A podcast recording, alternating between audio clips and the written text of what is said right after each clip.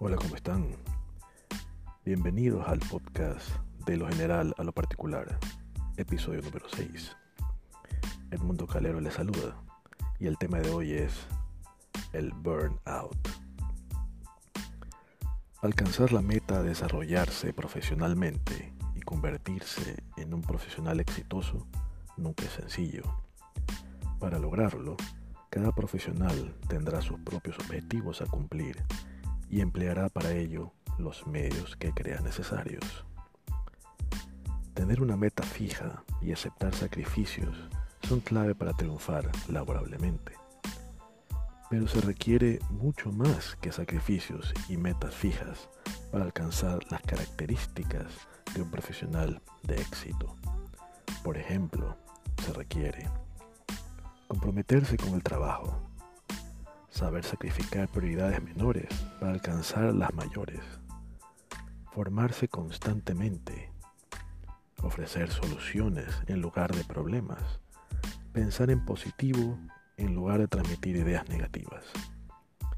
Y por supuesto, ser apasionado, querer lo que se hace, entre muchas otras, que podríamos enumerar en otro episodio.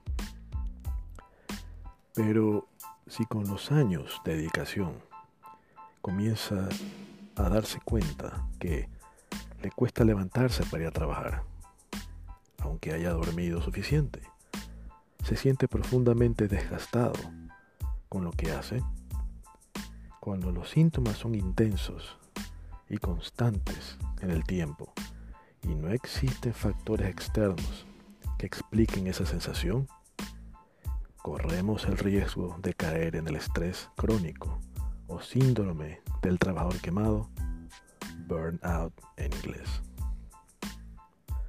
Recientemente la Organización Mundial de la Salud, en asamblea celebrada en Ginebra en el mes de mayo, ha, recorrido este, ha reconocido este trastorno como una enfermedad laboral. Se estima que afecta al 10% de la población activa en el mundo pero se aclaró que se trata de un efecto causado por el trabajo y que no debe confundirse con el tipo de estrés generado por otras situaciones. Ha sido catalogada como la epidemia del siglo XXI y describe que éste se produce por la excesiva presión en el entorno de trabajo. Según la OMS, el síndrome burnout o del trabajador quemado tiene tres elementos.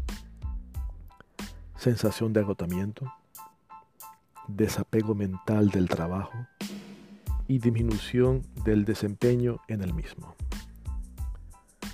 Sus síntomas son un desgaste profundo, falta de ilusión en lo que se hace y sensación de verse superado por las responsabilidades.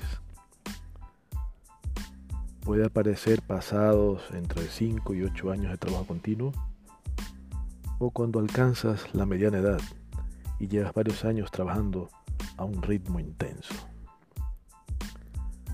La nueva clasificación de enfermedades entrará en vigencia el 1 de enero del 2022.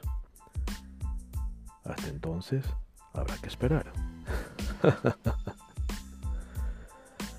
¿A quiénes afecta este burnout? ¿Qué actividades producen? Burnout o síndrome del trabajador quemado. De manera general, los deportistas lo sufren. Las estrellas del YouTube lo sufren. Los empresarios lo padecen. Entonces, ¿cómo prevenir el desgaste o qué hacer para evitar el burnout? Una de las maneras de prevenir el desgaste es dedicar tiempo a uno mismo.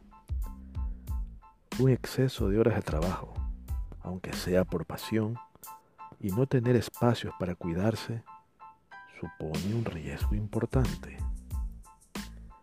El antídoto significa aprender a decir no, trabajar espacios de relajación y desconexión con el mindfulness o el deporte y repensar por qué hacemos lo que hacemos.